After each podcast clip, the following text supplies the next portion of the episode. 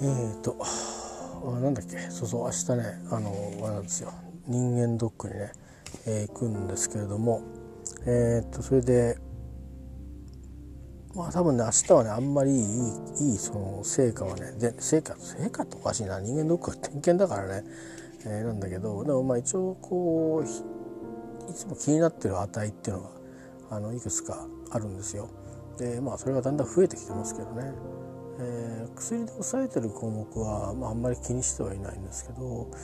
まずはまあ肝臓ですかね。から次は最近は腎臓ね、えー、腎臓は悪くしちゃうと戻せないので、えー、なんだけどだんだん、うん、年だったりあとは薬ですかね。食生活で腎臓に悪いものを食べたりとかあんまりしてないわけじゃないからうんその腎臓に負担をかけるような薬を結構長期にわたって、えー、飲んでたりとかするとそういうことになったりあとは今はあの薬でコントロールしちゃってるんで血圧も大丈夫になったんですけど大丈夫っていうか当たり前の話でね、えー、なんですけど、あのー、うん、そういういろいろねなんか、あのー、例えば怪我してるじゃないですか。で、まあ、事の始まりはあの去年始まりっていうかまああのちょっと短期間の話で言うと、うん、まあもともとなんかねいつからいつの頃かな最初にねなんかその値が高いですって言われたのはコレステロールだったんですね。でまあそれこそ体重まだ60キロ前半みたいな感じであ自分もともとなんか割と太りがちだったんですけどうんで63キロぐらいだとちょっとぽちゃっとしてる感じですよねあの見た目がね。でで50数キロ台まで後に落とすんですけど、まあ、僕でもねちなみにね小学校の時覚えてないですけど中学の時に太ったけどダイエットして51ぐらいまで落としたのが、まあ、記憶に残ってるマックスでそこから下に落としてないからでそれも、まあ、瞬間最大記録みたいな感じなんでだいたい平均するとね63子ぐらいだと思いますよ。あのずっと。でそこからあのそうですね。うんどうだったんだろうな。山やりだした時にちょっと5キロぐらい落ちて58キロとかなりましてね。で山とか山歩きとかしてると体重の増減が結構すぐに応えるんで割とすぐ落としてた気がしますだから、最後にそうですね最後に山に行ったのはああもちろんそのパートナーと山に登ったりとかっていうのは別にして仲間と登ったのが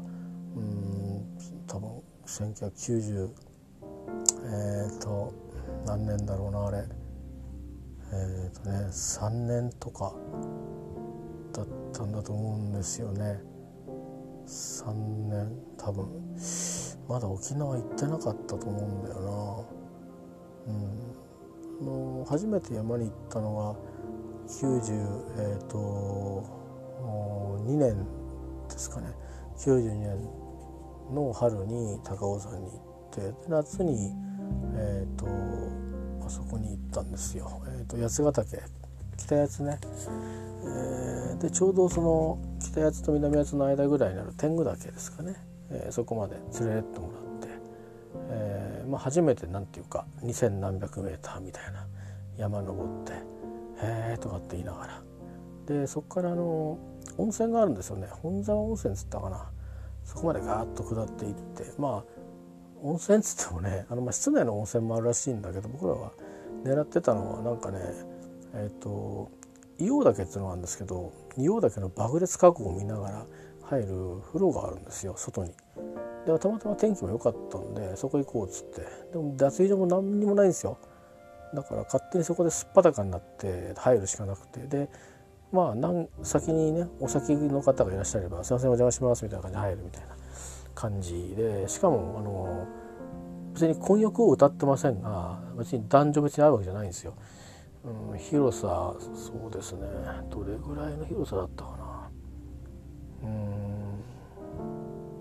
3畳ぐらいじゃないですかね。で板で枠があるわけじゃなくてあのまあ言ってみりゃなんだろう。山のその まあなんか砂じゃないけど砂利じゃなくてなんか砂と砂利の間みたいな粒の大きさのもので多分いろいろ基礎をやってあるような気がするんです。でそこでまあ出てるまあね硫黄岳が近いってことは硫黄の温泉が出るまあなんていうか鉱脈というかなんつうの？そういう温泉のそのあれがあるわけですよね。でそれに入ってまあすっぱだかでね、まあ、すっぱだかで入りますけどすっぱだかになって自然の中ででもってズボーンとか入ってこう、まあ、眺めながらね、うん、夕暮れをこう味わってでそれからまあ夜そこでこうあの持ってたガスでねコーヒーなんか沸かしてもらって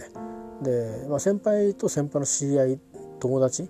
京都大学か大あの東大寺高校かなんかなんか優秀な先輩だったんですよなぜか。入った会社小さい会社なんだけどやたら兄弟が多くてねまあ銀行系なんですけど銀行員は東大とか結構いるんですけど僕の先輩は兄弟で多くて面白かったですね。変わり者が多くてね。で連れてってもらってなんで誘ってくれたかよく覚えてないんですよ。でちょっと元気がなかった時期なんですけどいろいろプライベートして諸問題があって、えー、それはそれで話せばなんか嘘だろうっつうぐらいなんかあのうんその当時のなんかドラマっぽい展開に、えなっていたんですけどまあ今思えば僕も若かったんでしょうね、うん、と思います。あの人間ができてなかったっていうかあのそれはあの別に僕は何かしたって意味じゃなくて、えーと、ちゃんと自分自身をグリップできてなかったかなっていうふうには、えー、いうのは思いますね。あとはやっぱり振り回されたっていうことかな、うん、だからまああの今日結果論ですけどね。あのまあ相手の方も、うん、なんか風の噂にというかあの友達のからねえー、今は友達と呼んでいいのかどうかわからないけどその時はまだ若かったから、まあ、友達の結婚式で、えー、またその、まあ、いろんな人はいろんないらん情報を僕に入れ込んでくるんですけどうんあなんかね年賀状来たよみたいなっ ていうか結婚しましたら来たよみたいに言われてああそうみたいな。別にもう当時もうその頃になると僕に興味がないから僕にっていうのは僕があの誰にも興味がないから あのあのそのそういう意味では旅先旅なんかに行ってあのあいいなとかっていうまあちょっとこうさすがにねそれは自然ななんというか人間ですからあなんかなんかあの人いいなとかって思ったりすることはあってもうん別にテレビ見ててこの人いいなと思うこともなかったし、まあ、例えば、まあ、せいぜい会社のねあの同僚とか先輩とかであのちょっと感じいいなみたいな。でももうもうどうにもできないこと分かってるんですよ。結婚が決まってたりとかあそれからなんか変に身の上話にも乗っちゃっててでしかもそれは完全に僕はあの そういう対象じゃなくて前から、えー、よくありがちあるあるなんだけどもなんか本当に純粋に相談 相談されてる相手、うん、あのちょうどその人そのあの相手から電話が来ましたと。なんでそういう話し出したかっていうとあの友達と山に行ったからなんですよ4人で。えー、もちろん部屋別ですよ 男女別ですよ、えー、そういう別にその変なことで行ったわけじゃなくてまあハイキングがてらにね、えー、行ったことがあってそれでまあ少し距離感が近くなったことでたまに何かあった時にかなんかの会社のイベントの帰りとか会社帰りにお茶行こっかとかって当時は今みたいにそのセクハラだとかそういうの気にしてあのることがなかったしで僕もそんなにあの僕自身がその頃から精神年齢があんまり伸びてないんですけど当時はまだね26とか5とかそんな感じですからあのまあ若いですよね。で後輩だって23歳みたいな大学出てすぐみたいな感じなのでごく自然に友達感覚で「お茶しよっか」とかっつってでまあ喋ったりとかしてて、だけどまあそんな感じでまあお役人だそうなんですけどね、え、でまあいろいろあるけどもうんまあなんか、結局別れちゃったらしいんだけどその子がそのお役人に対して未練があるわけですよね。でそんな話を聞いてると別に僕はどうこうしようって気が起こら起こらないじゃないですかそんな話聞いてるとそっちに未練があるの分かってるしで別にあわよくばどうにかしちゃおうということも全然思ってなくて「あそうなの?」とかって言ってそんな話も電話でしたりとかもしててでなんだろう。あの僕自身がいまいち推しが弱いんだろうけどうん典型的ないい人だったんですよね多分その頃。絵に描いたようないい人だったと思うんですよ。だからそのと、ま、その当時、まあ、プライベートで、まあ、特別に仲良かった人とも、まあ、最初の1年ぐらいですかね。なんか割と、うん、それらしいことになったの。はでまあその人も役人だったんですけど、えーと、役人って、うん、まあどっちかっていうと法律系のねでまあ若い子が入ってくると独身のその 男性たちっていうのはなんか当然のようにあのお嫁さんにしようとしてかかるらしいんですよね。えー、で何人かなんか言い寄られたりなんかしてなんて話を聞いてると、まあ、僕も若かったんで、まあ、あんまり面白い気はしなかったんですよね。でそういうところからだんだんこう、うん、信頼感みたいのお互いに壊れちゃったっていう感じがあってで2年目ぐらいも一緒にいた時間も当然あるし決まって会ってたりはしたんだけどまあ相手は相手で平日そういう人たちから声かかってねお茶とか行っちゃってってこんなことがあったんだけど言われたってね やめろよってなんてこと今やったら言うだろうけどそんなこと言えるようななんか経験値もなかったんでしょうね僕にね。えー、いやもちろんそのもっと昔には、ね、そういうような間の方の人もいたけどでも別になんかそんな強権的になんか言うような間柄の付き合いはしたことがなかったしでまあ要は結婚を仕込まれましたみたいな話に最後行き着くわけですよ。あのそれがね11月かな2年目ですか仲良くなってから。でその時期って普通クリスマスをターゲットになんとなくカップルってなんかことをこう構えますよね。でまあ去年買ったツリーあったなみたいなどうすんだろう今年って思って でこう怒怒りがまあ7割ぐらいいや8割ぐらいあったと思う多分何なんだよっていう感じがあって。で途中一回喧嘩もしましたね何度かね、えー、うんなんかそんなことを急に言い出したりしたことがあって。いろいろ預けてたものもあったんですよ。なんかいろいろ約束もあったんで2人の中で。で割と真剣だったんですけどでもまあ多分一人相撲だったのかなとか思えばそんな気もして。で全部あげたもん全部取り上げちゃったんですよね。それもひどいなって思うんですけど 子供だなって僕は今は今思いますよ。今はね。でも当時は思わなかったんでもう何から何まであげたもの全部返せっつって。別にあげたからじゃなくてなんか持っていられるのが嫌だったんですよね。なんかうん。なんかはっきりしろよっていう気に初めてそこで僕は怒っちゃったんですよ。でそれから1ヶ月ぐらい連絡を取らなかったんですね。それでうんと10月だったか9月だったか、まあ、もう会わなくなったんでまあどっかで答え出して別れちゃうんだろうなぐらいには思ってましたけど、まあ、ある時電話が来て近くまで来たからって言ってどこで会うんだろうってこんな時間にと思って。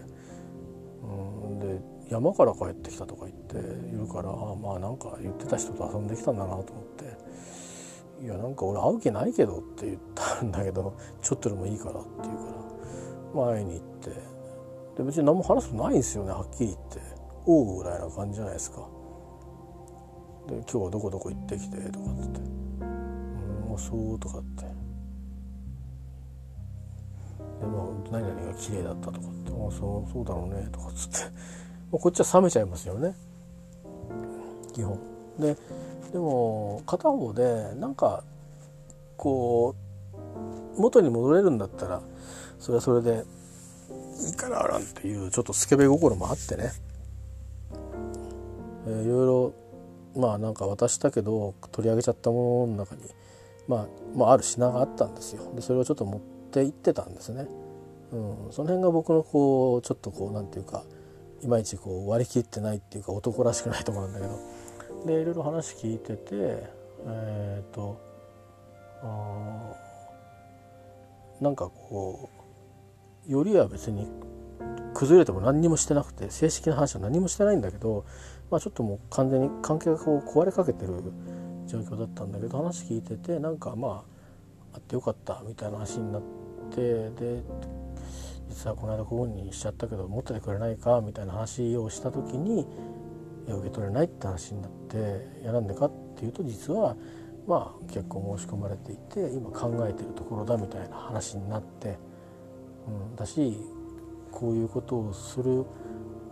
もう取り上げといてこうやったらこうあのまたとかなんとかっていうところも好きじゃないみたいな話になって結局まあそこでも喧嘩したんですよ。結局は。呼ばれて会いに行って喧嘩しててわけわかんないんだけど。でそれっきりでしたね。会ったのは最後がそこでしたね。だからどこだったのか今のさっきり覚えてますね。どれぐらい寒かったかも覚えてるし。でその後どうするつもりなのかよくわからないんですけど一応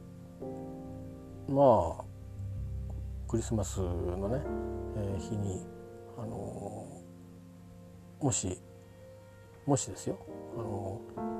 ー、その九段のね人と過ごすという予定が決まっていないんだったらうちに来ないっていう、うん、手紙出したのかな。でなんかうちにツリーなんかもともとあるわけないじゃないですか。で一緒に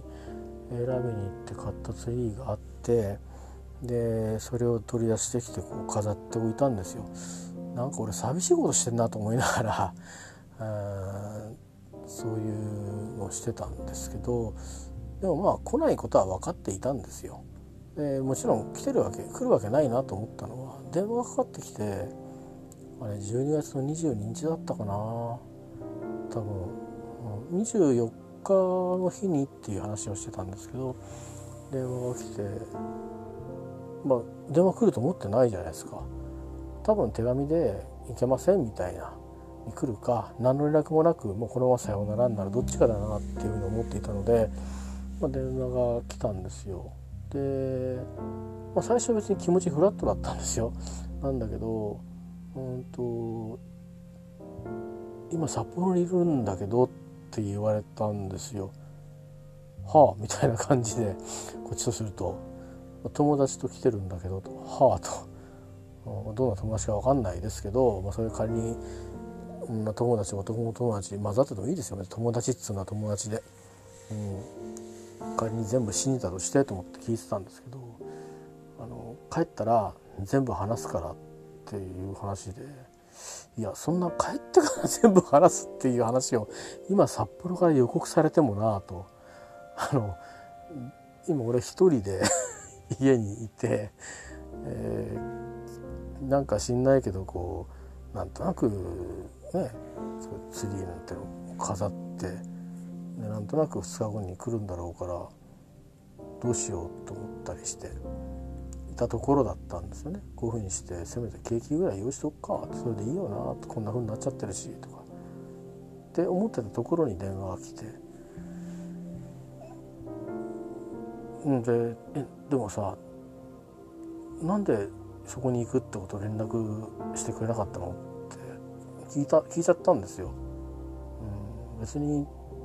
伝え合う義務って別にないかもしれないけど。あのもうこの何ヶ月間すれ違ってるし、うん、だし僕だって何してるかわざわざ伝えてはいないけどでもねこう来ないかっていう連絡もしてる中であの少し情報を教えてくれてもよかったと思うんだけどなって話をしたらまあちょっとこううん。なんかそういうことに答える必要があるんだっけみたいな感じの反応が返ってきたんですね。でそれとまあいろいろ言われてることもあるしとかって話になって結局そういう話なんでしょということで結果何を僕が伝えられるはずだったかはわからないですよ。うん、でもたとえ元の鞘に収まろうとしたにしても多分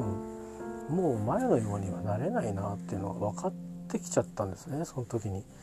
確信しちゃったっていうか。だしそうじゃないんだったらそれまで待ってる俺ってバカみたいじゃん。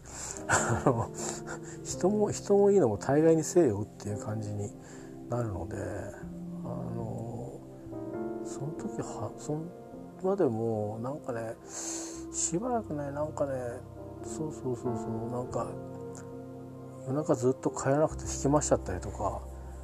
あのあったりしたんですよ。結局言い合いになっちゃったりして。そんなことも続いてのいろいろあっての冬を迎えてのっていうことだったんですよ。なんか2年目はね半年ぐらいはもうめちゃくちゃでなんで一緒にいるんだっけ？っていう感じだったですね。で僕も別に善人だったわけじゃなくてそういうことがある時って意識したわけではないんだけど、まあ、自然とね分かったですしね。他のあの人とその何も深い関係はなかったんですけど食事に行ったりとかあ食事に行ったりぐらい行ったぐらいか。本当に。それぐらいなんだけど向こうからするとそのそういうことになったからにはどういうつもりなんだみたいなことになってきて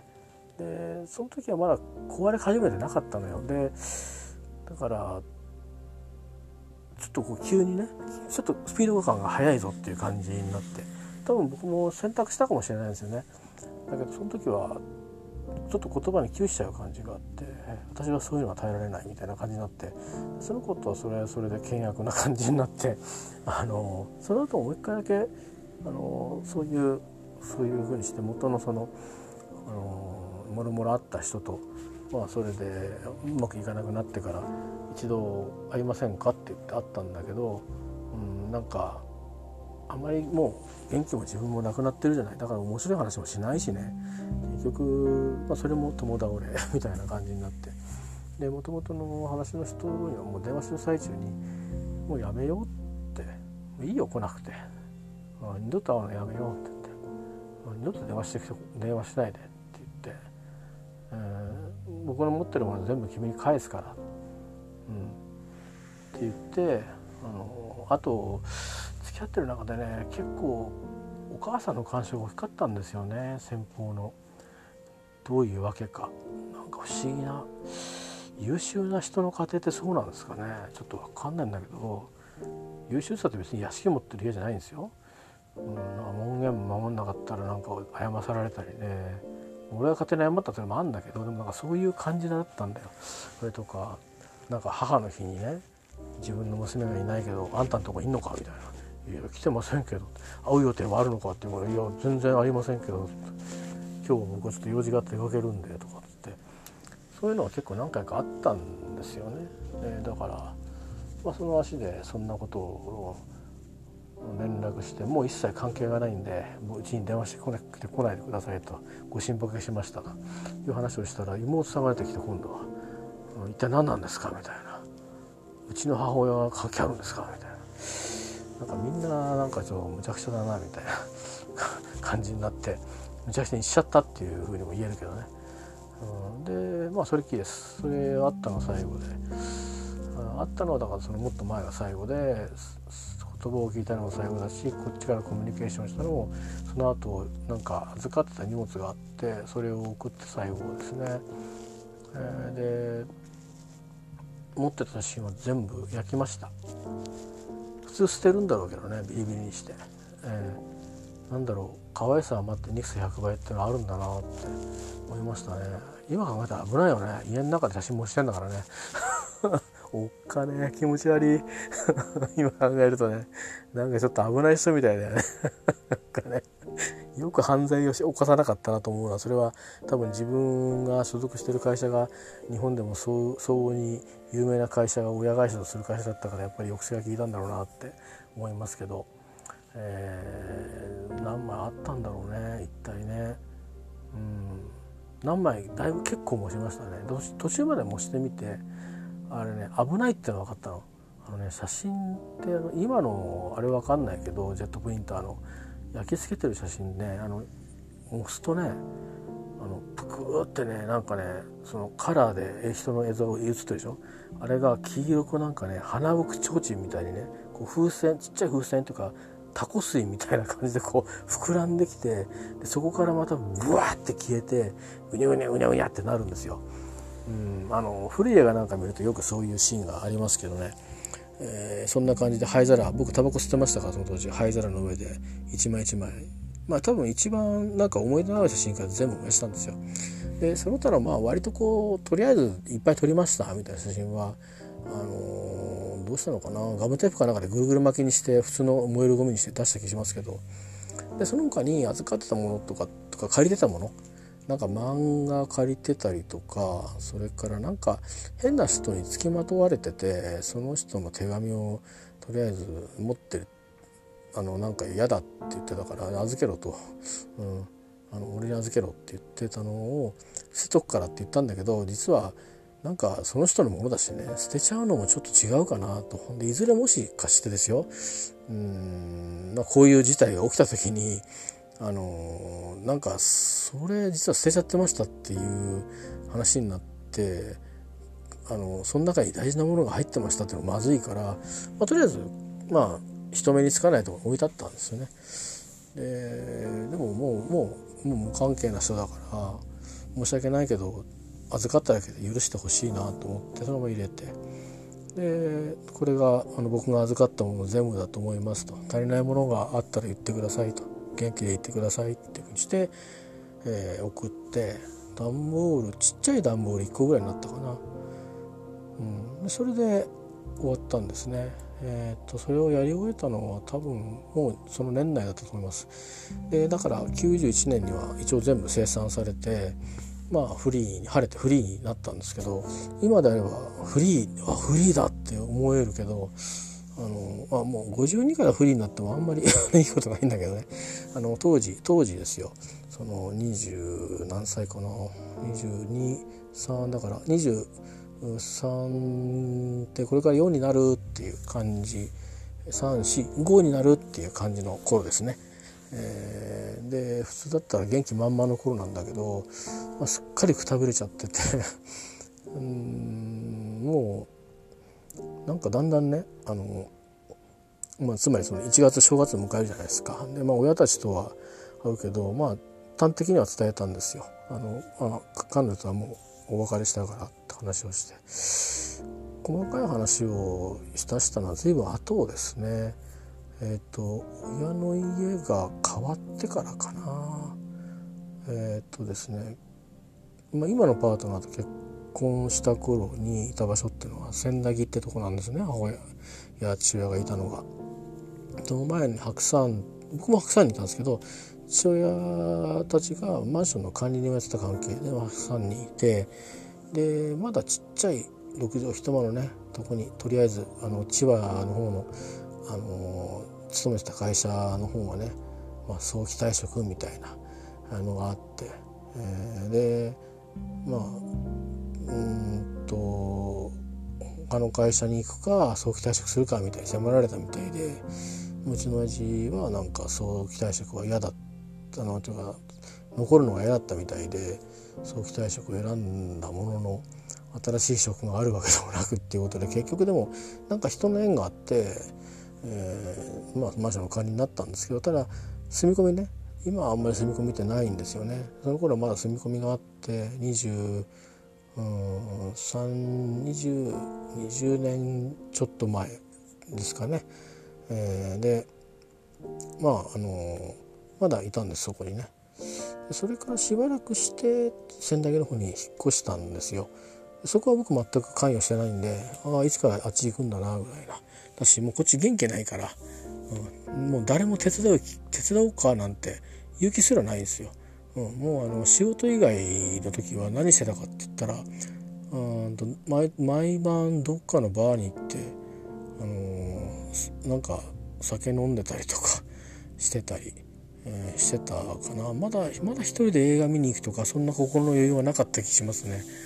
お酒飲んでたりした気がしますね、えー、あのこう言ってみようかななんつって。でもその時はちゃんと楽しんでるんですよ。でそのうちに先輩から「山行かないか?」って言われて「まあ、高尾山」って言うんで「ああいいっすよ」みたいなハイキングかなと思ったらあのケーブルカーじゃなくてあの普通に本寸法であの坂登ってってあの坂って言っても結構ね危ないんだよなんかツルッツルッとしててねあれ雨降ったら危ないと思うんだけどそれ登ってってあの頂上まで行ってとりあえずで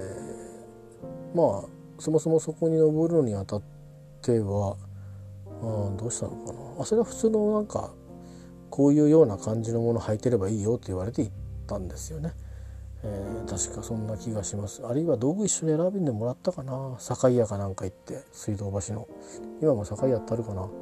えっ、ー、と境スポーツ？境屋？忘れたな、まあ、そういうとこに行って。ででそっから陣馬山まで行こうって言って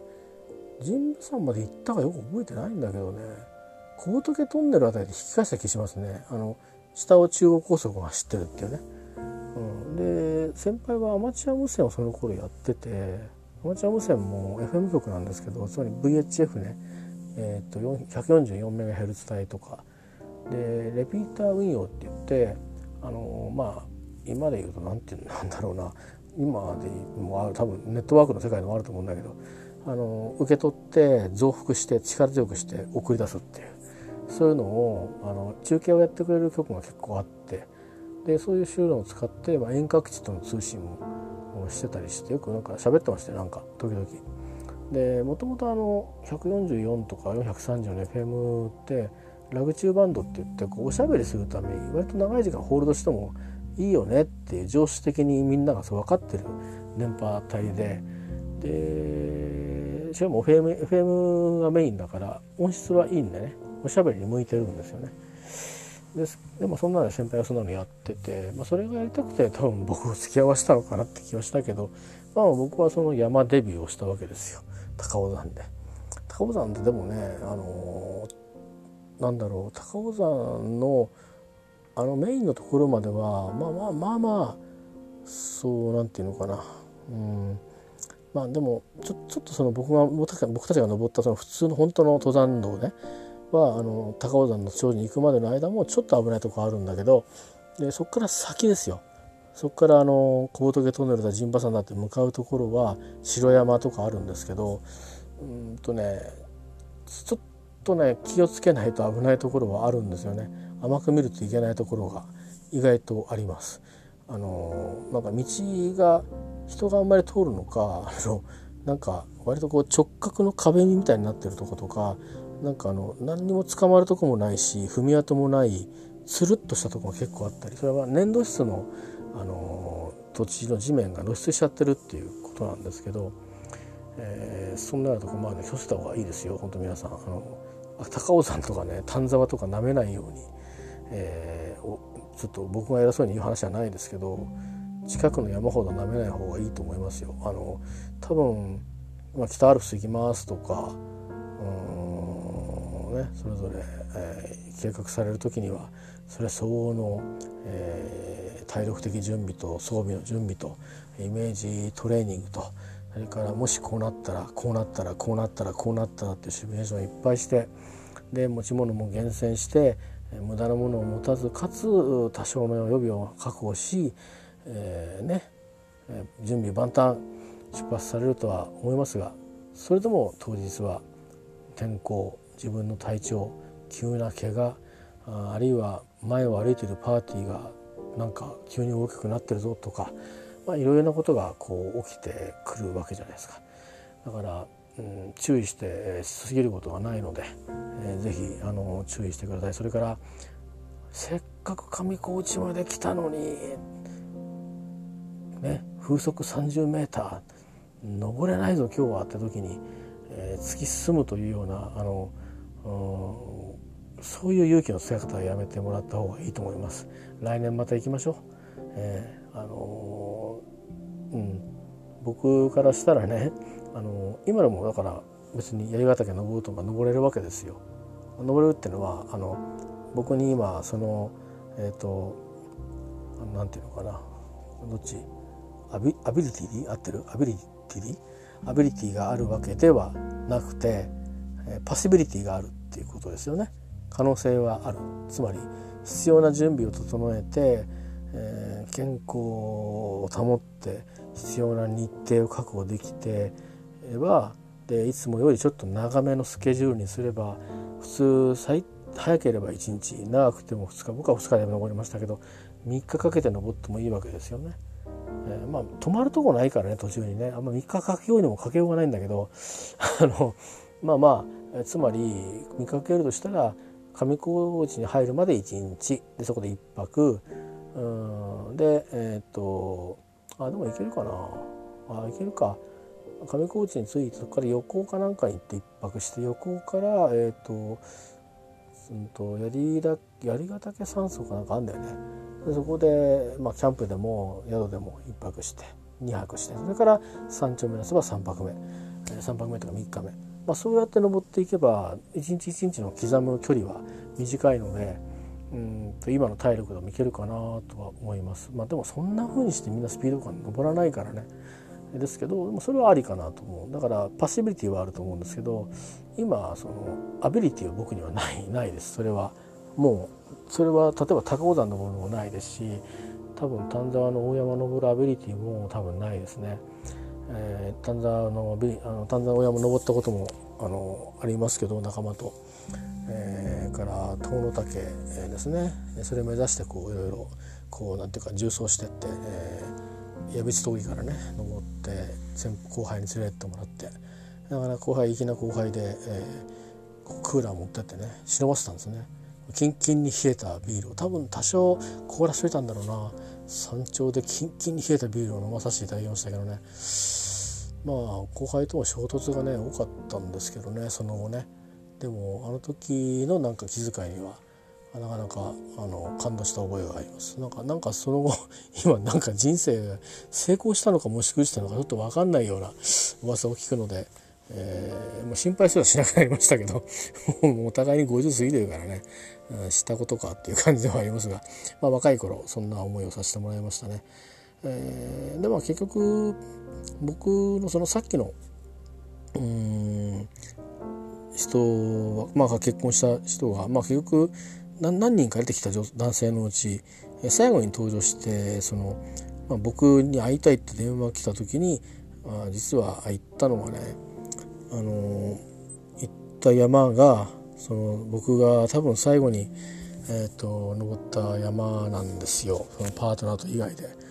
えー、それが93年とかだったと思います。93年っていうかね。えー、っとね93年？うんどうだったかな？いや槍ヶ岳登った時は調子いいから93年に槍ヶ岳登ったんですよ。で94年だったのかな？沖縄に行く直前くらいかな、うん、元気なかった頃。でそこだったんで高取山って言ったかな？山自体は楽しいんですよ意外と。なんかねわさび田通ってってね。で山頂結構わーっと広くて気持ちいいんですけど途中は結構ね単調っちゃ単調なんだよね。うん。意外と。っていうか奥多摩そこしか知らないんですけど。えっとでああここ登ったのかとかって思うじゃないですか。やっぱりその自分ももう何年も経ってるんだけど、まあ、3年とか経ってるわけでしょ、うん、3年？3年経ってんのかな？90年91年。23年。だから3年4年、えー、3年経ってんだよね。3年経ってんだけどその間にまあそのなんていうか負の負のこうあの思い出って変な変な増幅したりしてもう事実とかけ離れてあの変な働きかけを体に与えることあるじゃないですか。だからもう勝手な妄想の世界がこうあるわけですよね。で そんなのがあってそういうのと別に、まあ、朝だと気持ちよく奥多摩の駅の前で待っててでこっちだこっちだっつってここからすぐアプローチがあるんですよ。で登っていってで登ったんだけどね、まあ、ちょっとこう体重が増えちゃったこともあって、まあ、前の日前の年に槍ヶ岳登った時よりかはちょっと絞れてなくてでもねやっぱ記録がなんかねなくて登ろうっていう。なんなんかやっぱそこの山に対しては引っかかりがあったんでしょうね。思うに。うん、なんかこう楽しんで登れないっていう感じがあって。つまりその別にそのなんか呼ばれていった冬の風景がチラチラしたわけじゃないんですよ。ないんですけどでそれ分かって言ってるんですけど誘われたんでね職場の山好きの人たちに、えー、ちょうど山が流行ってたんですよ。なんか知んないけど。たまたま山好きが集まってて。で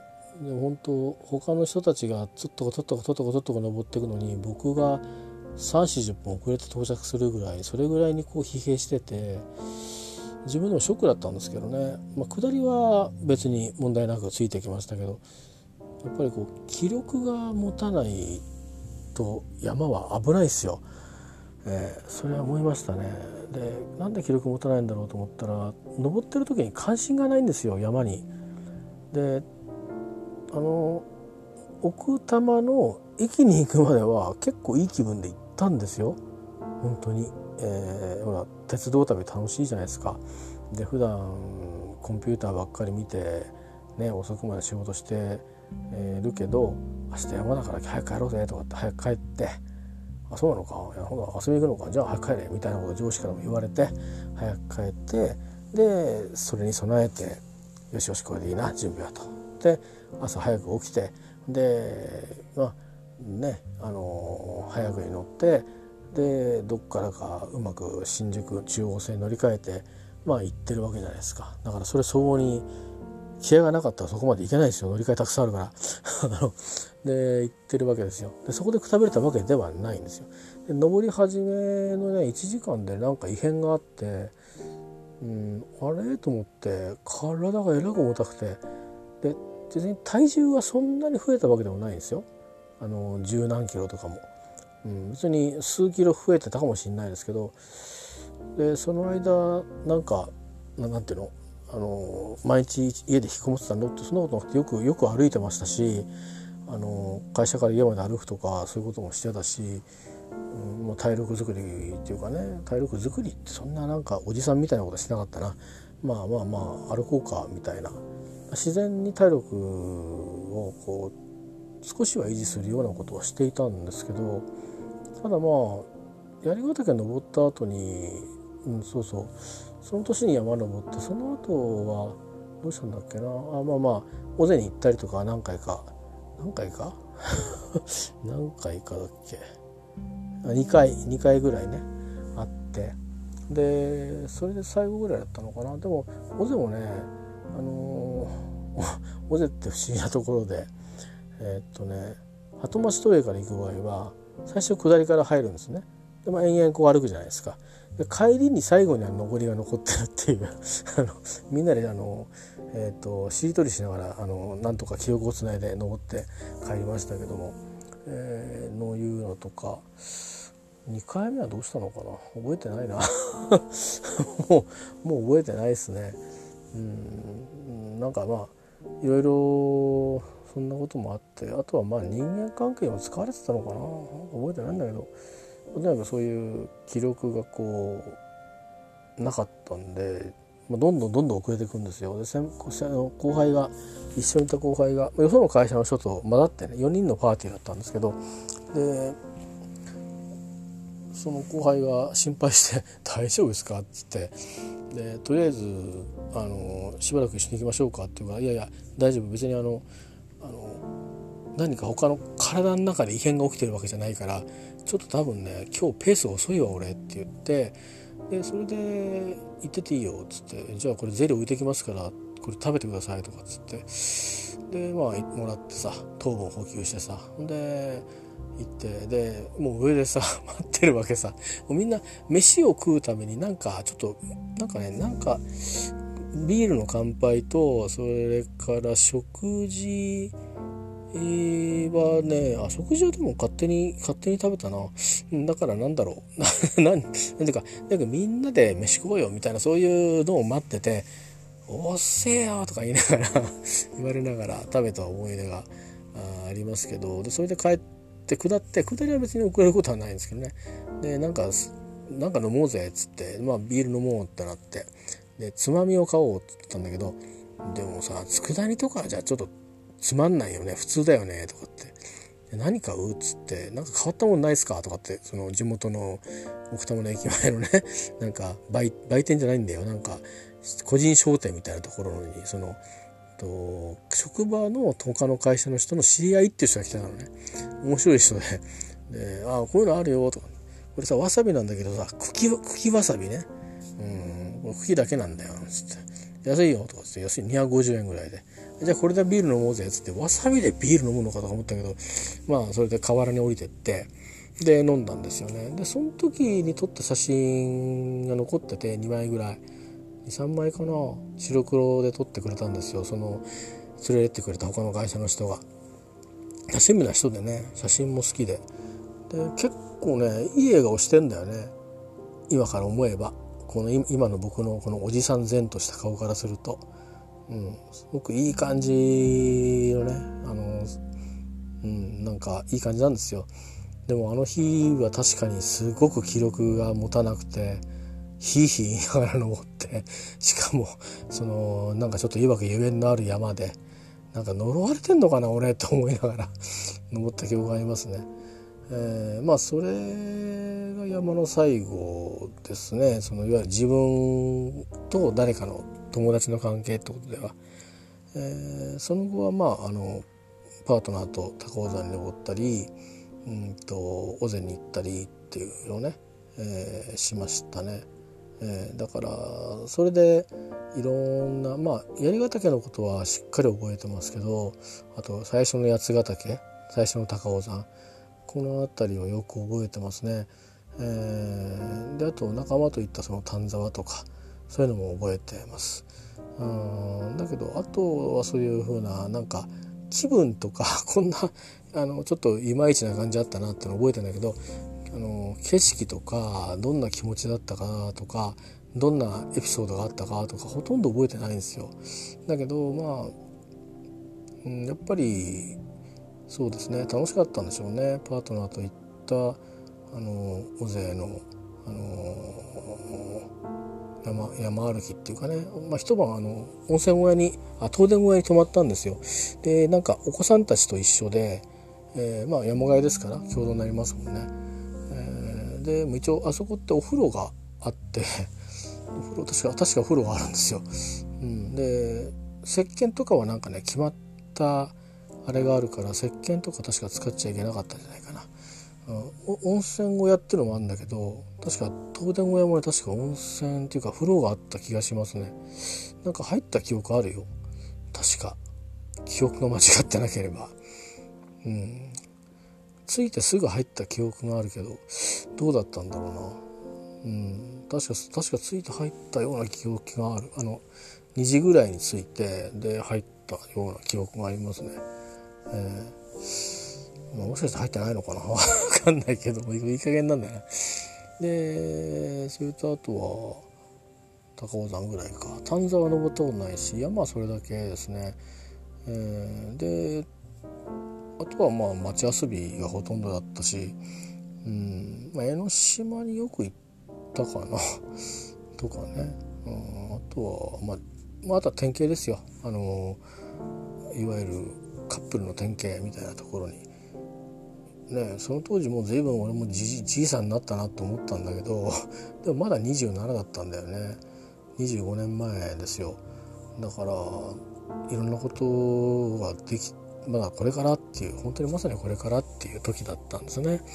えー、もちろん娘もいません。子供息子もいませんし、えー、だしその子と本当にどうなるかっていうのもうん、自分はそう思ってても嫌がらが合わなかったりとかまあ前は前が割とそうだったんですよね。えー、とかそのいろんないろんな関係性がこう合わないと何て言うかそういうことって無理なんだなっていうのをこううん体感していたしあとは自分のその感情っていうのもあるけど考え方とか受け止め物事の受け止めとかそれからそれに対してどういう反応するか。何なら反応しないも含めてそういうことも、うん、うまくコントロールできないんだな俺はっていうので結構自傷自傷行為をしてるわけじゃないけどそういうふうにそういったその過程を通じてねなんかこう深く心に自傷行為しちゃったようなとこがあってうんあのまあそういう縁がねあってあのもう直感で動いたんで、えーと、今考えてみると冷静にですよ考えてみてあのってことはないんですよ。冷静に考えたらどういうことだったんですかって言われてもいや冷静じゃないんです全て衝動ですっていうことでね衝動でその衝動のまんまにこのまま来ちゃったんで、えー、でまあその仕事の関係で病気になってしまった時とその調整がもういかなくて、まあ、あの入院することになるんですけどそこで、えー、までの間にあそうだなちょうどまあ結婚しますよね。でもちろんそこまでの間には先方のご親戚だとかあのお父さんお母さんとかご兄弟とかと会ってまああの、るわけですよね。で当然どんな人かっていうのを、まあ、見られてるわけですよ。それからどれぐらい稼ぐんだろうとかそんなこともきっとうん気になっていただろうしそれを直接話したりしたことはないですけど自分から話しちゃいました。あのこういう人間ですっていうのを可能な限りは話しましたねその他に多分普段2人で話してる中のことを多分伝えてくれてるんだとは思うんですけど、えー、まあそんなにね旗に誇れるものは何一つないし資産も持ってないし資産家ではないしで、まあ、親のこともある程度伝えてたんですけど想像を超えてたみたいで、ありのままに伝えたんですよ。どれぐらいひどい人かっていうか、ひどいってその、つまりお酒に関してね、えー、それからギャンブル、過去の失敗とか、いろいろ、うん、あんまり隠さないで全部伝えたんですけど、まあ、その、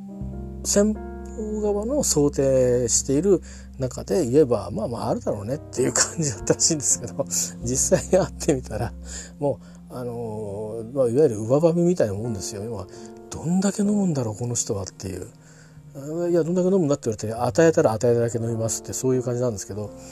結構それで最初ね 最初の頃ですかね結婚したまもなくぐらい。えー、何度も何度もあの会うたびになんかちょっとこう反省会みたいのが あの、えー、あったような気がしますね。でまあいろいろこう考えていく中で頻繁にこう家族が会うことを本当はしてあげたかったんですけど僕の仕事もすごく忙しくてなんせあの初めての子供があの生まれるっていう時にですよ、うんとまあパートナーが分娩室に入りましたっていうことで電話が会社に来て、えー、もう急ぎもうタクシーで戻ってですよ、えー、まあ、タクシーだから30分ちょっとで着くんですけどでまあまあなんか部屋に入りますわね。でその時に何せ自分はあの仕事やってましたからね。いや間に合わないから。まあ、結局翌日休んじゃったからだったらその日にやればいいじゃんと思うけどその日はなんか疲れて寝ちゃってたりして。で病院行くっていうふうにお父さんお母さんにねあのそのパートナーの言ったら「はーい」とかっつってくっついていくみたいな、ほぼマスオさん状態になってましたけどね、えー、まあまあそんな感じでひどいもんですよね。ででどう？大丈夫？とかって声を頻繁にかけるのかって言ったらそうでもなくてうんうんなってるから、まあ、それをただじっと見守ってるだけしかできなくて。で「あ破水した」とかっつって。でねあのなんかおしめみたいなでっかいおしめとかしてんですよ。なんかパッドみたいなでっかいかなりでっかい。それを変えるらしいんですけど、うん、でじゃあそろそろだねとかって言っててうんなんか陣痛促進剤みたいなの飲んでるらしいんですけどあの予定日遅れてたんですね。で結構遅れてたんですよ。だからうん遅れてたらしいらしいんじゃない？遅れてたんですよ。下の子は遅れてるって話をしながら飯食ったのを覚えてるんで上の子は遅れてるっていうだけを聞いてて、えー、でまあなんか散歩してきたとか言ったりして。で突然突然じゃないけどまあそういうことになって。で明日生まれるぞみたいな。朝だみたいな感じになって。でまあ あの恥ずかしながら「そのおぎゃー」っていう声を聞いてみたかったんでね。あのとにかく興味があったのはどんな声を出す子供が自分の子供になるんだろうっていうのはとにかく思っていたんですよ。なんでそういうふうに思ったのか分かんないんだけど興味があったのはそれだけなんですね。本当はもっと心配することあると思いますよね。検査はしてるけど本当に無事に生まれるんだろうか。母体は安全なのかとか。あそれとか変な話。まああの別にこれは差別とかそうじゃなくてね五体満足で生まれるだろうかとか。まあそんなようなことをねえーと、考えながらあまあ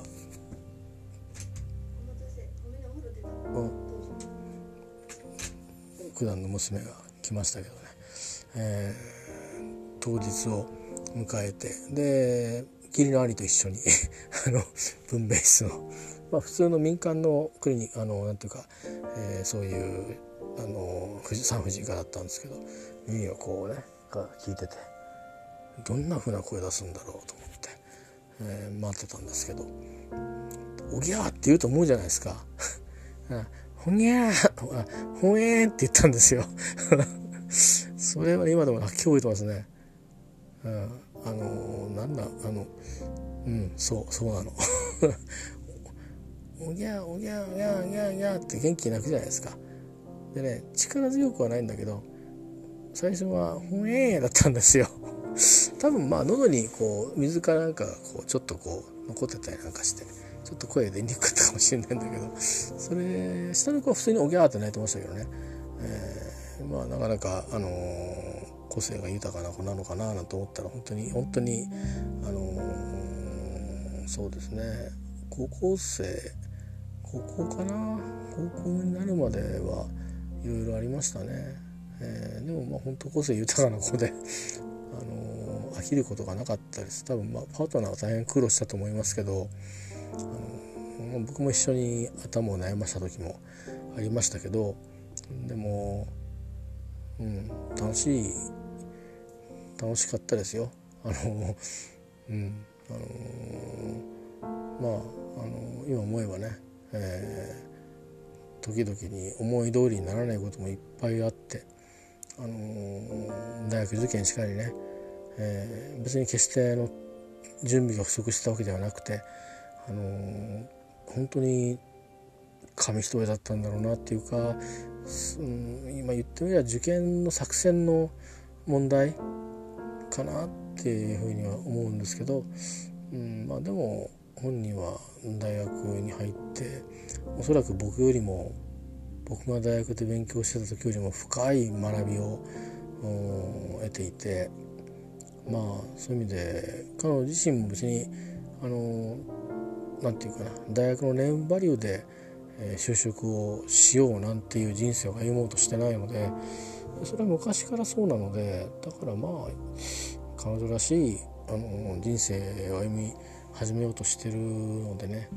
あの決して一般的に言って給料がえらく高いとか、うんまあ、パッと言ってあ安定してますねなんて言われるような会社かどうか分かりませんけど本人がやりたい仕事ができるんならもしかしたら何回か転職することもあるかもしれませんけど、うん、まあ僕だってスタートは適当でしたからね。なんか行ってみたっていうだけだから。それがここにつながってるんで、えー、まああの継続は力ないじゃないけどあのなんかひでえ思いもいっぱいしましたけどね。今でもなんかの思い出すと恨みがこみ上げてくるようなことはいっぱいありますけどでもまあだからってどうってことないんでね、えー、まああのそんな風に思ったりちょっと思い出を振り返ったりしております。えー、っと何の話しようとしたのかな。忘れちゃったけど、う、もう少し喋ろうかな。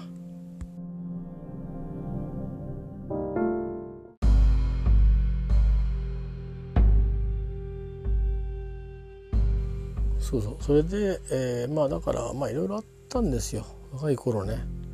うん、でえー、っとうんまああんまりいいこともしなかったですね。今のだから今のパートナーと会って、えー、なんか目覚めたとまでいかないけど目覚める準備ができたっていうことだったんですがそのさっき今話してたその上の子がね生まれたところまでよかったです生まれるとこまでは。で生まれた後つまりだから病室にまで仕事を持ち込んでるってことはあの忙しいってことですよね。でそこからいよいよますます忙しくなっていくことになりまして最初のつまりその最初の12年間かな、うん、最初のそう最初の12年間ね、えー、忙しくて、うん、うん、特にむっちゃくちゃ忙しくて、えー、だし娘が生まれた年が一番忙しかったんじゃないかなそこの部署で。だけど家内も初めての子供でしょ？計算部じゃないからでしかもちょっとね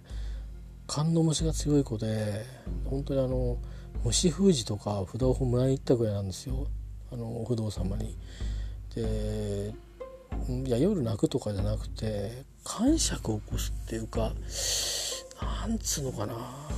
いや普通に親の言うこと聞かないとか反抗的とか言うなら分かりやすいんだけどなんかね読めないのねすっごく。でよくね母親とパートナーと、うん、ちょうどすることが多くて。でその仲裁に僕が入るんだけど、まあ、説得力ないじゃないですか。普段見てないから子供を、うん、たまたま土曜日かなんかに今日は仕事がないけど、うん、呼び出されたら出てくぞみたいな感じの時に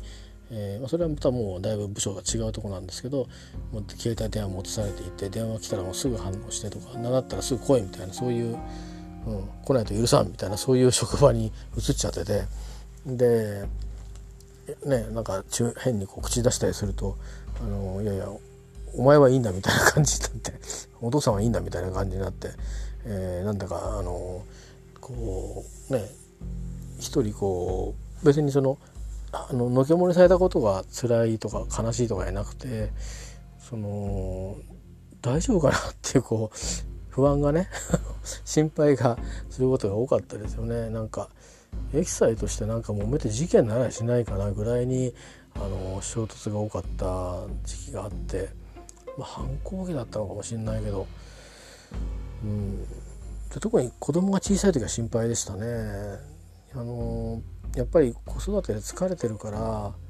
いくら結構普段うんまあその後何て言うのかな。うん。やっぱり母になってから強くなったんですよ。思いっきり。で母になる前を考えるとものすごく優しい人で優しくて気が利いてっていう感じだったんですけどまあ子供ができてからはそうだね当たり前のことなんでしょうけど子供を守るっていうことにもう全勢力をかけてるから良くも悪くもよだから子供がこうこうあるべきだと思ったことがそうでないとやっぱりガーッと指導するしそれがよかったかどうかわからないけどね。あのまあでもそうだったですよ。だから逆に心配でしたよね。あの特に揉めたのを見た次の人が「大丈夫かな？帰ったら嫌なこと起きてねえかな」みたいな。ちょっとあのー、そんな風な時期もありましたね。でだったりまあいろいろとにかくうんあのー、語れないことを含めてねとにかくいろいろあって。でまあ他方あのなんだかんだ言ってうん子供一人きりかっていう風な話もあったんですけど、まあ、パートナーは3人ぐらい欲しかったみたいなんですよ。で僕は自分の給料がどれぐらいかっていうのは大体見えてたんででしかもねあのローンを背負ってるんで、うん。まあ、どう頑張っても2人かな。で自分の経験上一人っ子って嫌だなって思ってて。まあそれ全部ないものねだりになりますよね。多分一人っ子じゃなかった人は 一人っ子がいいなって思うかもしれないし子供も一人っ子で持ってるもの全部与えてあげたいって思うかもしれないいい。ですよね。で僕の場合は一人っ子でで別に一人っ子で何でももらえたわけではないですよ。あの言ってるように家は貧しかったですし、えー、貧しさの原因っつうのは父の浪費にあったので、えーと、浪費と仕事に行かない日が多いっていういうことでねでそれ行かないくて給料が入ってくるのはいいんですけど行かないしから給料入ってこないっていう。うん、つまり他の人は普通に稼げば600万とか稼げるところをまあね欠勤だなんだってするから、うんね、400万かけるぐらいしか稼げないんですよ。で夜勤とかやってるわけだから本来残業とか手当とかいっぱいついてだからみんな大体10年弱頑張ると頭金ガッツンと揃えて家が建つっていう 多少の借りますけどね銀行からでもそうやってみんな出てったんですよ団地から、えー、なんですけど父はどうも何が辛かったのかっていうとまあ参考体も辛かったろうしうん、まあ、ちょうどねあのー、あれなんですよなんか不思議な話であの父親がターニングポイントを迎えた年と全く同じ年に僕はターニングポイントを迎えてるんですよ。えー、父は37歳で、えー、とそうですね。埼玉から千葉に、えー、移ったんですね。その前のことは分かんないんですけどあのいわゆる東京の職場が火事になって倒産してっていうそのくだりは何歳だったか分かんないんですが37歳の時に、えー、千葉に、えー、転職をして引っ越してであの52歳の時にあの円高不況1986年の円高不況で早期退職か残るかということで早期退職だということで、えー、ガラッと職場が変わってですね成功をね工場労働者からマンションの管理人ということで、まあ、若干僕とも似てるのかなと思うんだけどね そういう意味では。うんまあ、途中確かに僕は病気だったけど会社行かない時期もあったしねとかその後も回復過程で行ったり行かなかったりっていうのは多々あって最近は環境上ねそういうことがあんまりや、まあ、僕自体いなくても何にも関係なく回るんですけど、まあ、前の人のそのやる気を削いでもいけないんでね。あのあとは有給がないとかそれぐらいの問題で あの仕方なく言ってるだけでね、えー、あの別に調子が悪い時は休むっていうのは僕のポリシーですからあ別にいいんですけどただまあ年間で決まった数しか休みませんからね。去年はね結構ね人とのトラブルでね本当に有給をもう十何日無駄にしてんですよ。あのスコットランドにとかあのロンドンに行ったりして5日とね余計に2日ぐらいもらったんですよだから7日間はうんと本当に休んだ日なんです。えーと、リラックスっていうかリフレッシュのために休んだ日であとはみんな、えーといろんなことで具合が悪くなったり人とトラブルになってもう明日行かないっていう感じで休んじゃった日なんであのそれは移動前もいろいろあったんですよ。差別発言を受けたりして。でつまり15日ぐらい2週間ぐらいはつまりそのそういうことで、えー、消化してるので来年は是非ですねあのもうもう勘弁してくれともうほっといてくれって思ってるんですよね。俺に構わないでくれと、うん、頼むからあの俺があの調子が悪い時には今日は休むっていう日をちょっと取っとかないともうねこの調子でずっと毎日ねあの言ってたら持たないですよ。うん、でそれに輪をかけてね あのこれ連続で聞いてないと分かんないと思うんですけどこう理解不能な不能なというか理解しようとすれば何かしてあげたいんだけどもそのビジネスマン的にはねお役連中もどうにもしようないよっていう話になっちゃってて。で僕自体はなんかこう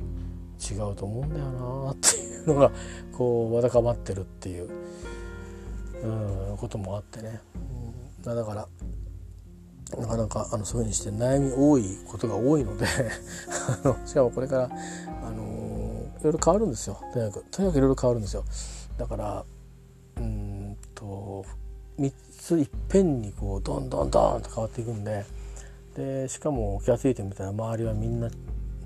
知ってる人もいるけど直に直接をする人たちは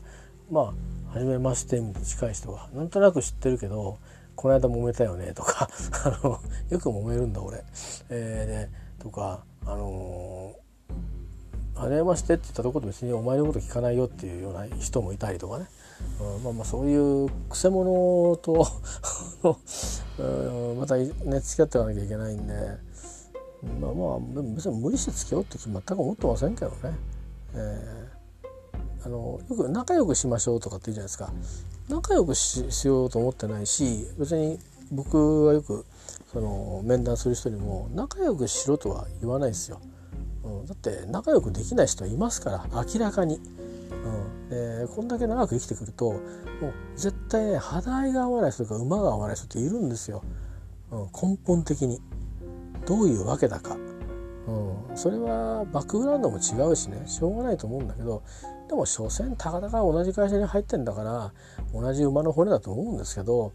でもまあなんかねあるんですよ。変にみんなみんなそれぞれ気ぐらいがあったり私が今ちょっとこうお相手せざるを得なくなってる人のように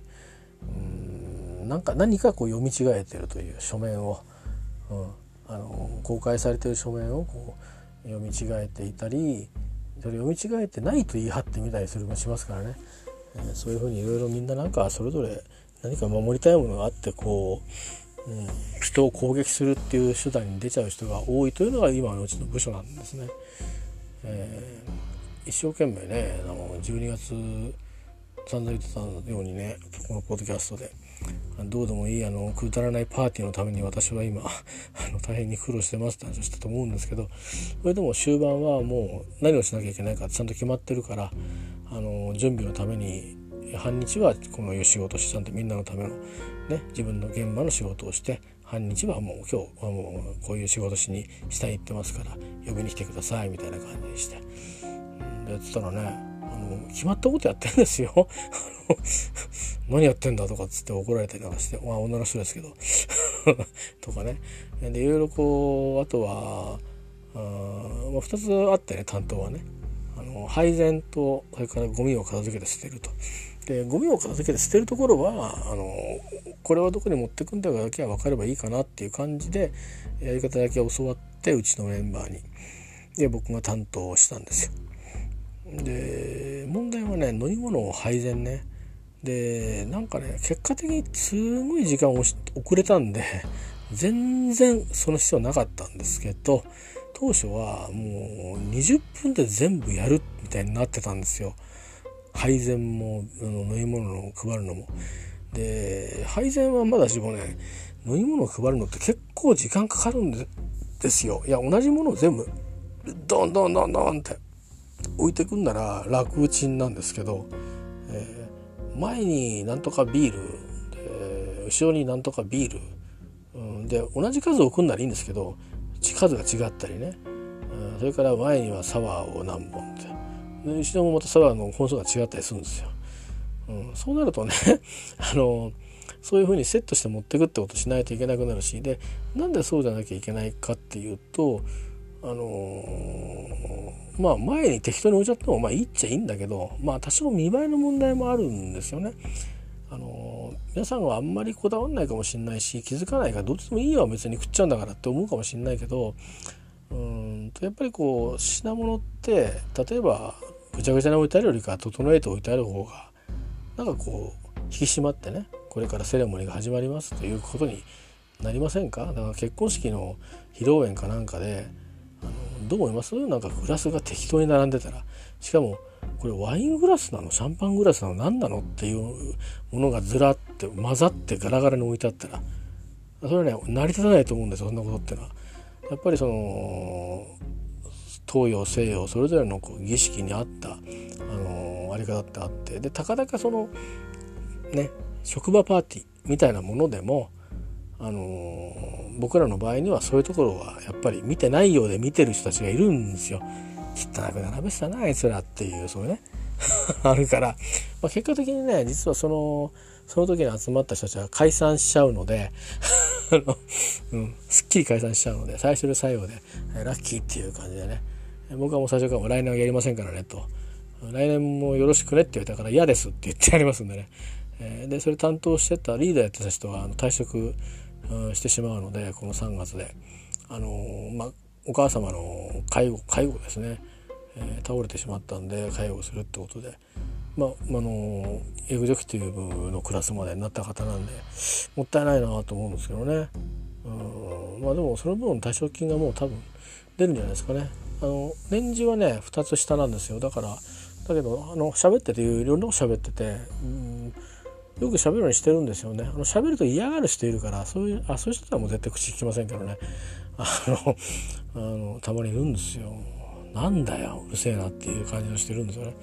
であの、その人がえっ、となんだっけなあのー、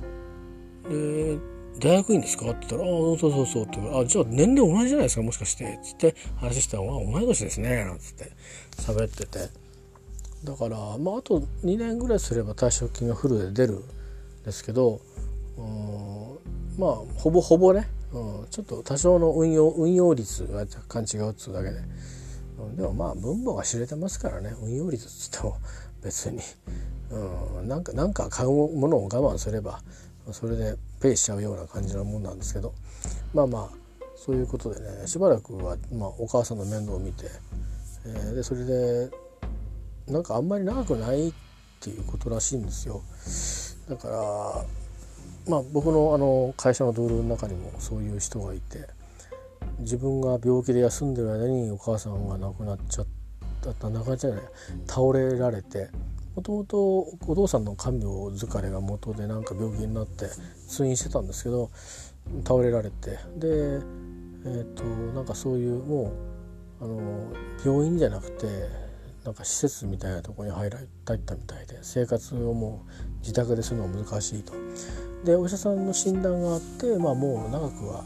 あないんですというふうに言われたんでそこにまあ多分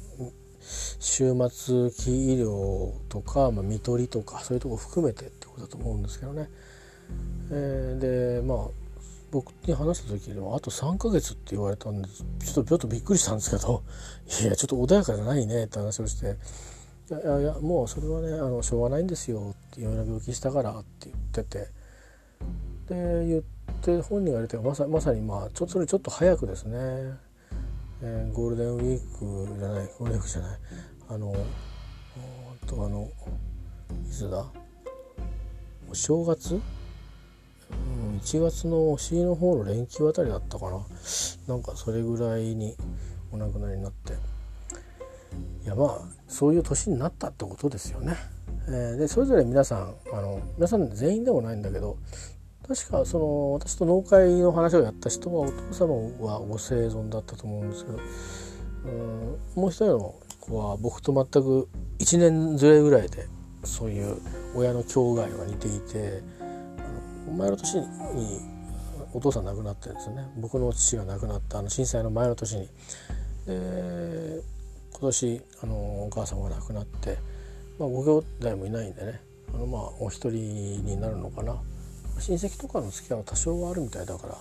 まあ孤立無縁っていうことにはならないと思うんですけどねまあでも少しすごくいろいろなことで世話をしてたんでね少しこううんまあいろいろ振り返ってこう喪失感みたいなものもね多分世話した分だけあると思うんだけどね。でも楽になった分も多いと思うんで、まあ、今度は彼がねあのうまく長くねあのもうもう僕とあんまり変わらない年だから1個しか年齢変わんないんでえっ、ー、とまあもうあと何年かで私と私と同じ道を歩いんで行くと思うんだけどまあ彼はできればねこのまま今いる部署にいて、えー、最後までその部署で 過ごしてもらった方がつまんないことで悩むことがなくていいかなと思いますよ。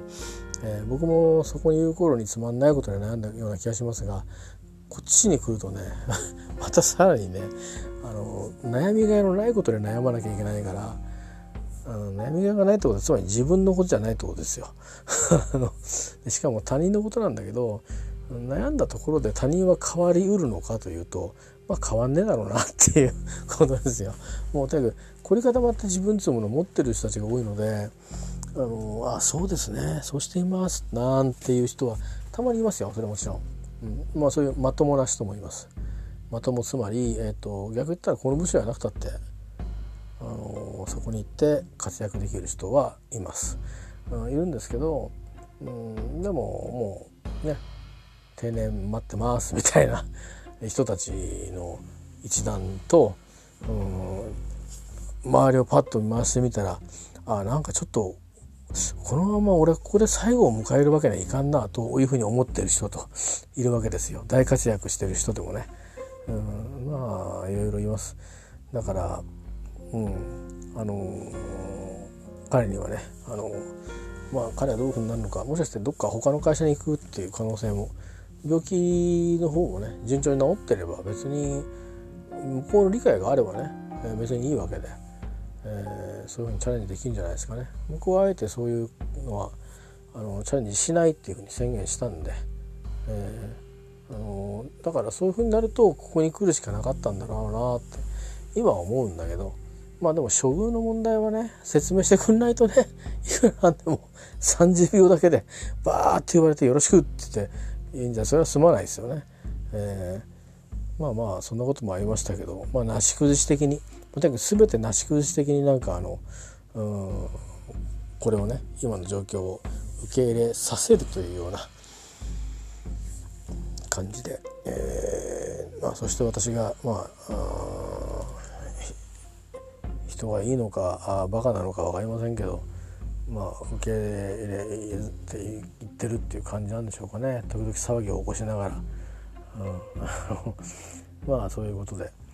えー、最初何の話をしようと思って僕はこれ喋り始めたのがよく分かんなくて家族の話をしてみたり、えー、して。全くあの死に滅裂なんですけど、うん、まあちょっと振り返ってみてね。そういうなんかつまり言いたいことはそのうんあれですよあのよくいつでもね青春だとか言うけどあのさっきの自己啓発と同じでいやいやちょっと待ってとそれはちょっと言い過ぎだぞと 僕は言いたい。うんあのいやそそれで信じてる人はそう信じればいいけど僕は申し訳ないけどその言葉を言われて励まされても全然響きませんよという、う、ことですよ。うん、それは人それぞれ何て言うかあのそれは価値観の世界だからね、うん、別にその会社のルールがとかじゃなくて。うん、ほらだからあの無理やりなあの前向きとかプラス思考とかポジティブシンキングっていうの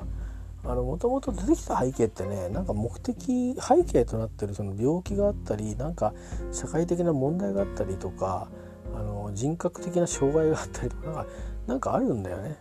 そのバックボーンに対するアプローチが意外とその産業界インダストリーでも産業界っていうか、まあ、仕事の世界インダストリーでも応用できるよねっていう話になってるっていうことじゃないかなって僕は想像してるんですけどね。間違ってたらごめんなさいね。そんなそんな気しかしないんですよ。うん、だっていや嫌なもんは嫌だしね、うん、だし買いたくないものは買いたくないわけですよ。いくら会社で斡旋されようが、うん、俺はいいよっていうだけになるし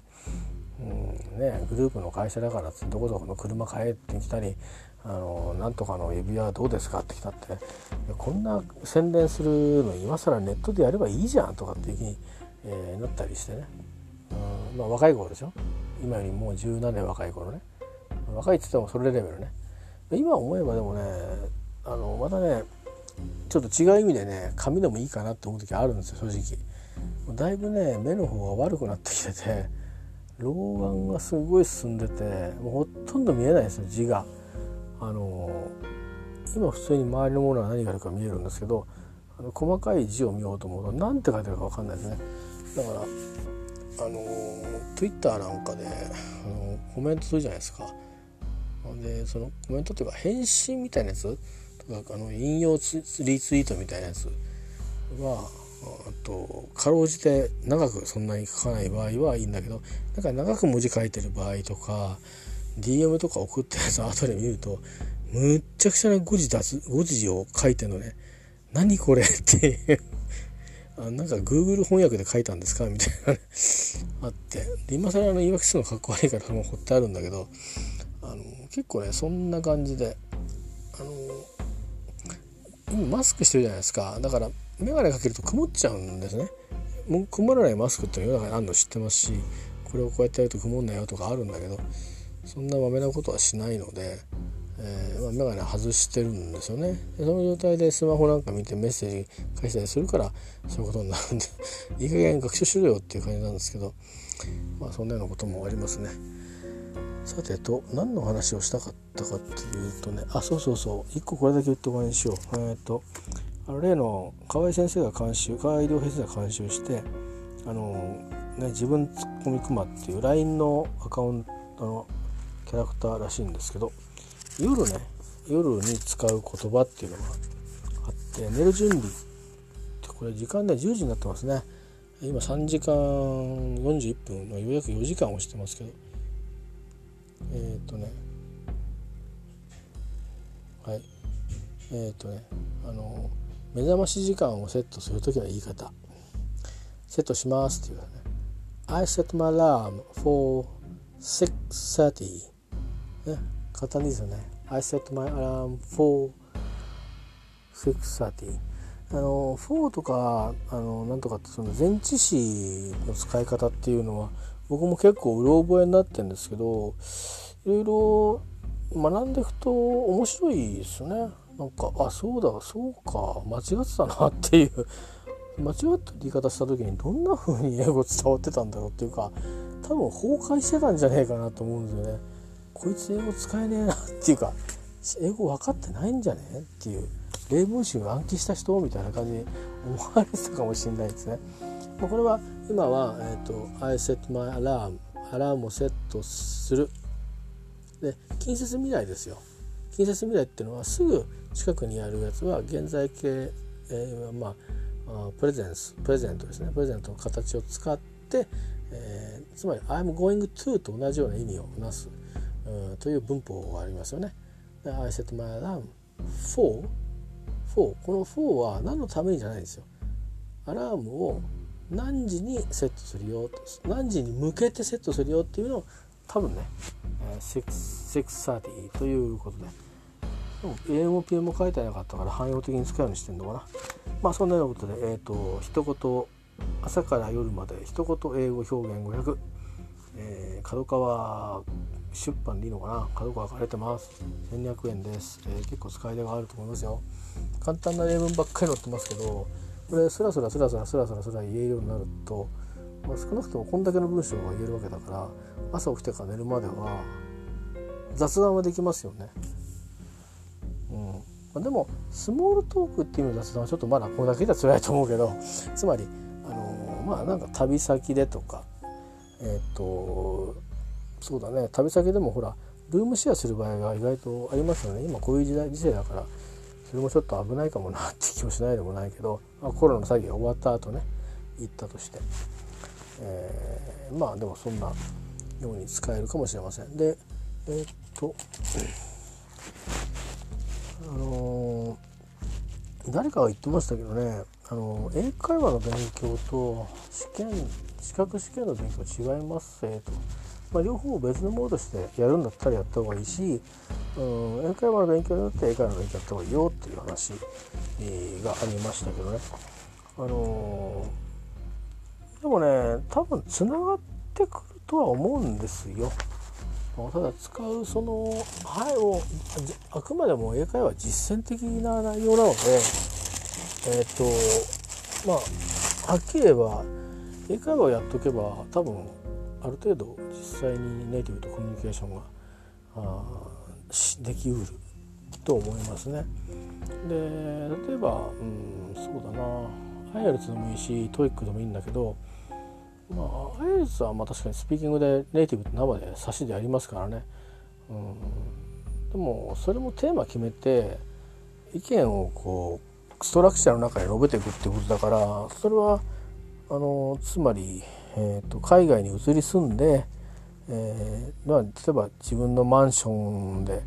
えー、こんなことがあって困ってるってことをちゃんと伝えられるとかっていう能力を測る程度の英語力でありますから英語で議論ができるとか ねなんかそういう話ではないわけですよ。ですし、うん、そうですねそういう意味ではまあ多分僕受けたことなトールけたことないか分かんないけど英検だとか英検はちょっと語彙がねアカデミックに寄ってたり単語の選び方がこうネイティブからするとこれ18世紀の英語やでとかっていうつまり彼らが古典として読んでる時代の英語が出てきたりするから今使わないよっていうものが結構あったりするみたいなんですけどあくまでアカデミック寄りなんで、まあ、バランスのいいとこ取ってみるとうんそうですねまあTOEIC にやっぱり落ち着いちゃうんですかね。えー、でまあでも英検2級ぐらいはあのちょうどいい感じなんじゃないですか。英検準1級1級になっていくと持ってて損は絶対ないでしょうけどあのまあ、それを知ってて損もないと思いますね。アカデミックだしそれちょっと古い時代の英語であっても知ってて損はないですよね。だってシェイクスピアなんか大昔の英語だからね、うん、それはどこにも多分今言った中に対応する試験はないですよ。だからまあそういう文学を読むということそういう言語を覚えて読むということに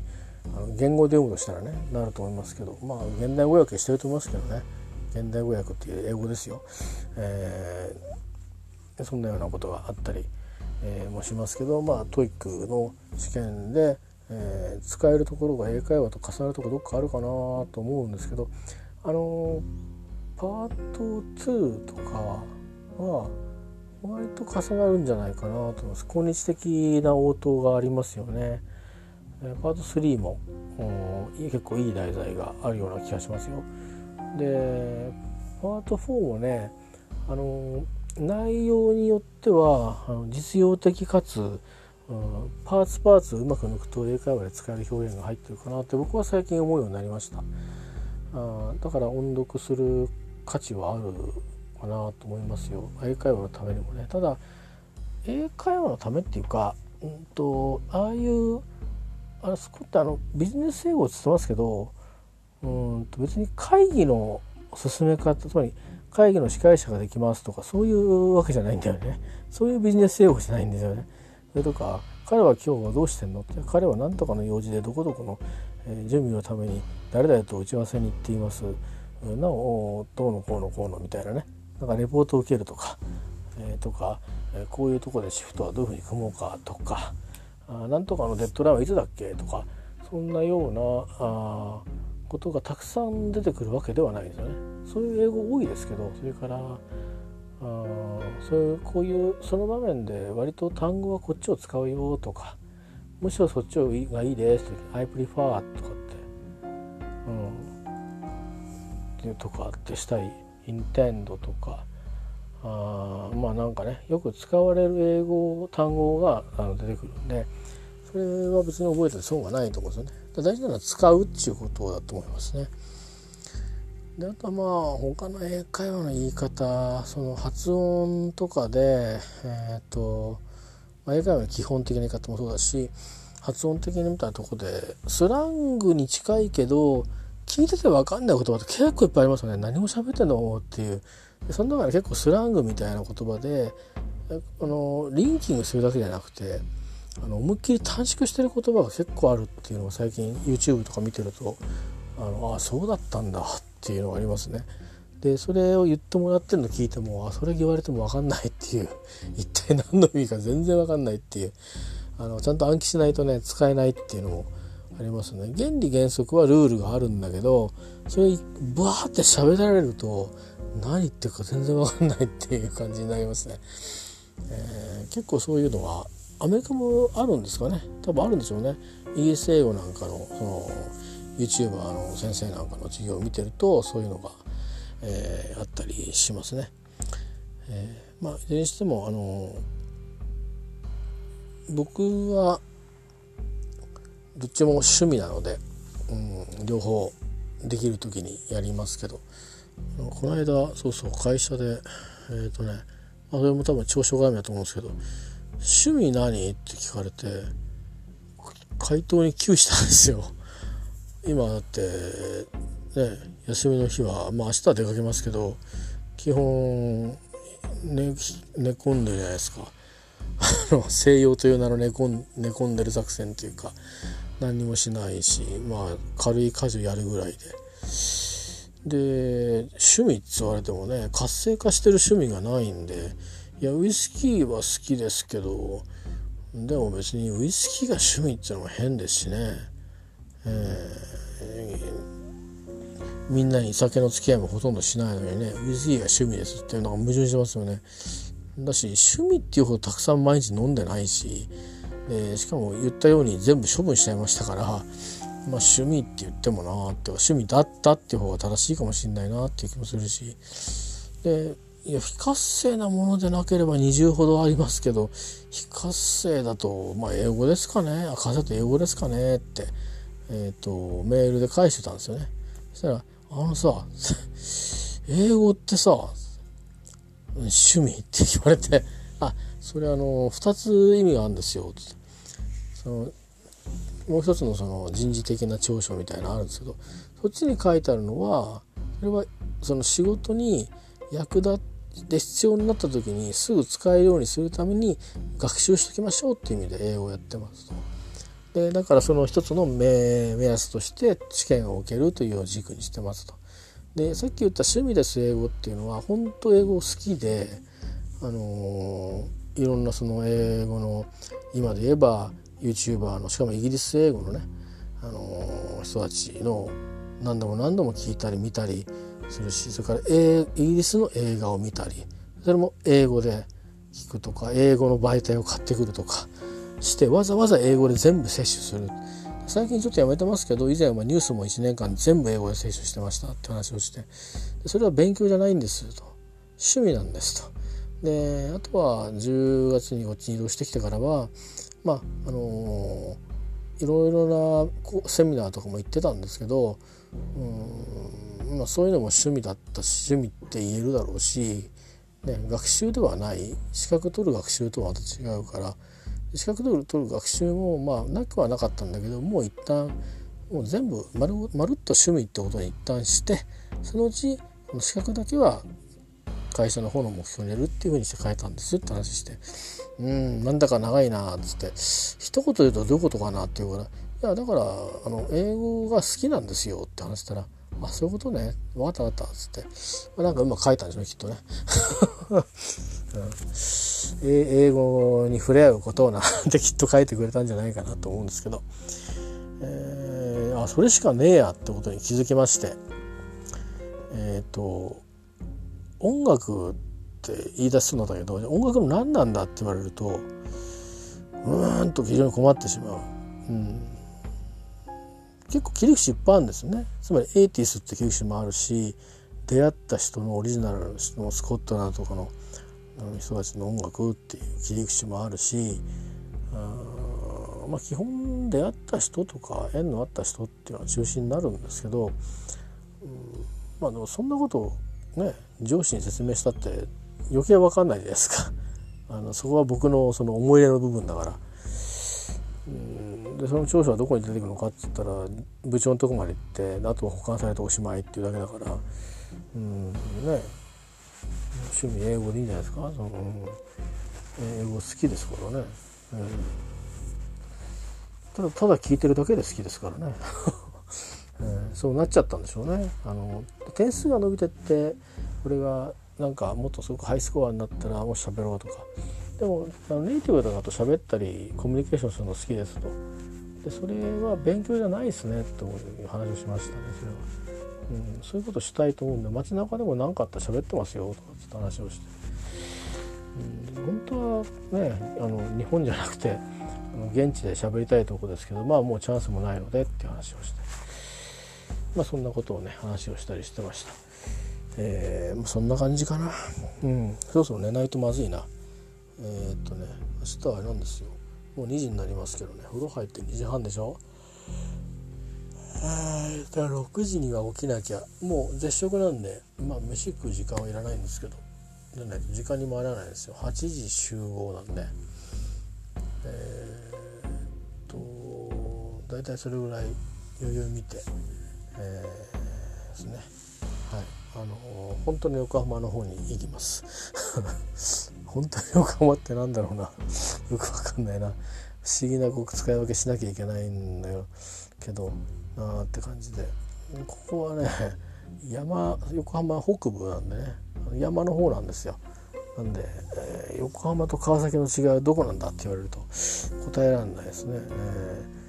ー、まあでも明日向こ終わったら桜ぐらい地元の桜ぐらいちょっと見たいなって気がしますね。こんな時期だし。ねあのうん多分人出てたらまずいんだな。人出てたらまずいから人があんまいないところからこうちょっとめでるというそんなことをしようかなと思いますけど、まあ、そんな感じです。以上です。